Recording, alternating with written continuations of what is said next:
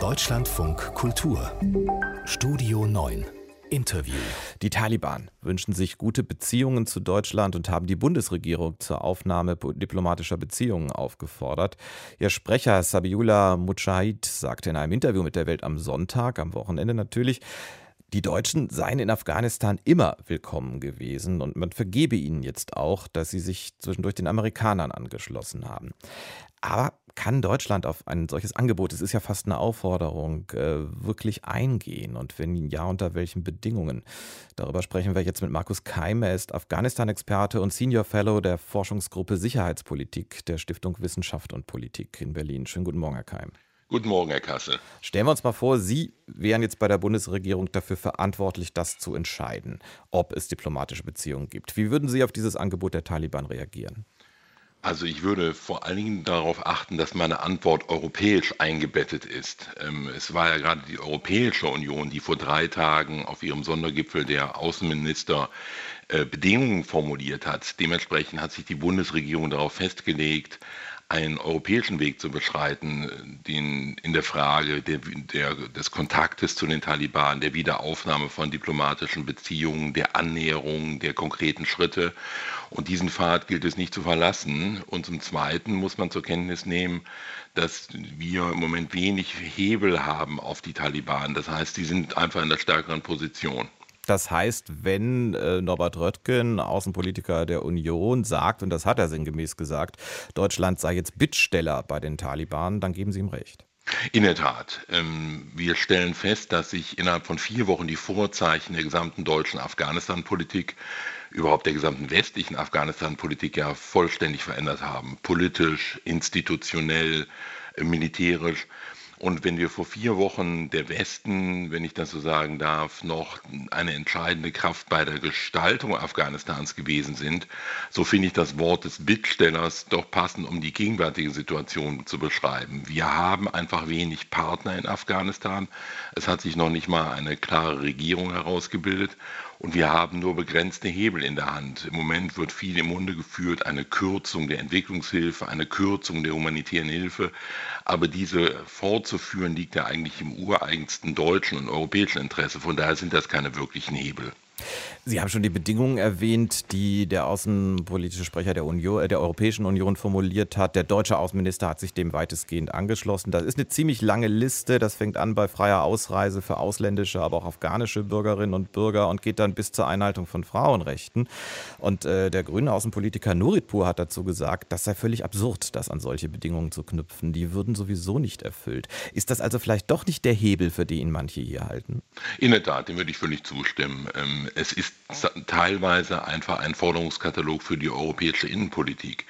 Weil wie will man Frauenrechte im letzten Winkel Afghanistans kontrollieren? Wie will man wirklich wirksam kontrollieren, ob die Taliban äh, mit ihrer neuen Regierung die Kooperationen zu terroristischen Gruppierungen einstellen. Das sind Forderungen, die nicht äh, konkretisiert werden und die vor allen Dingen nicht kontrollierbar sind. Von daher drängt sich der Eindruck auf, es geht vor allen Dingen darum, eine europäische Öffentlichkeit zu beruhigen und mit an Bord zu holen, die ja seit Jahren, um nicht zu sagen seit Jahrzehnten auf diesen Forderungen beharrt hat.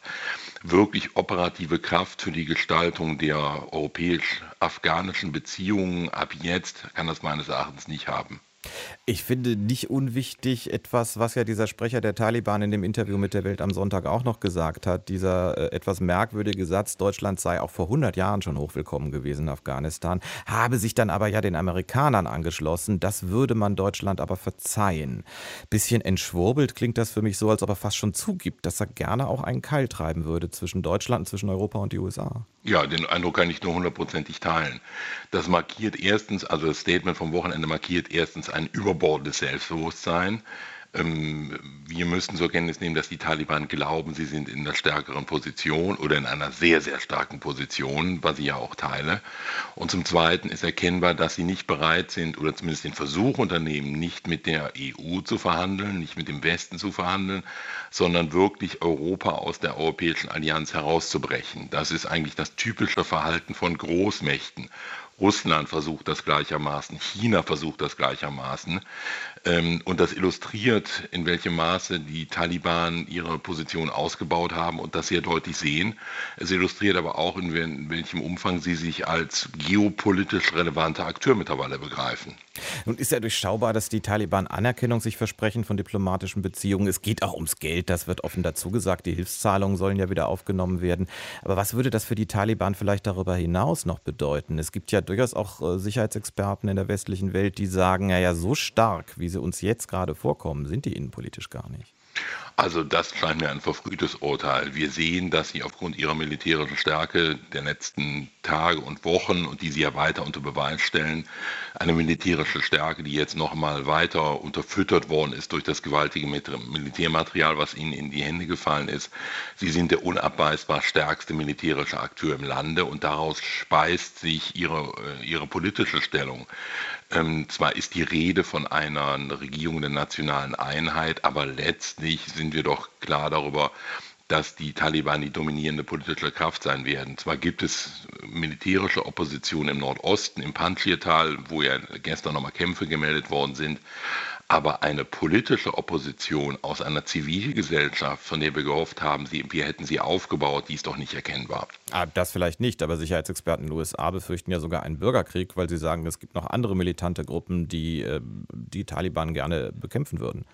Ja, ich würde aber auf den gegenteiligen Effekt hinweisen, dass die USA und der Westen ja generell mittlerweile eine kleine informelle Allianz mittlerweile mit den Taliban herausgebildet hat, die so neu gar nicht ist, nämlich im Kampf gegen den Islamischen Staat. Das ist ja bereits deutlich erkennbar geworden. Das ist keine formelle Allianz, aber wir können doch Kooperation zwischen den Taliban und den USA bereits im Jahr 2018 nachweisen, also im militärischen Sinne, dass beide das Interesse teilen, den Islamischen Staat zu bekämpfen und das ist ein Anknüpfung Anknüpfungspunkt für zukünftige Kooperation, nicht, die, die nicht zu einem Ausbau von diplomatischen Beziehungen führen wird. Aber darum geht es ja im Moment noch gar nicht darum.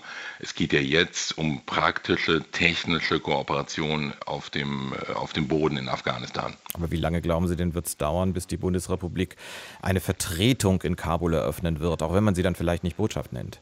In der Tat, das finde ich genau den richtigen Ausdruck, den Sie verwenden. Und das könnte schneller gehen, als man glaubt. Wir könnten uns, glaube ich, mit einem Modell anfreunden, wie wir das in Taiwan haben oder anderenorts oder wie, wie es früher die ständige Vertretung in der DDR war. Eine Interessensvertretung unterhalb der äh, Schwelle einer voll ausgebildeten Botschaft.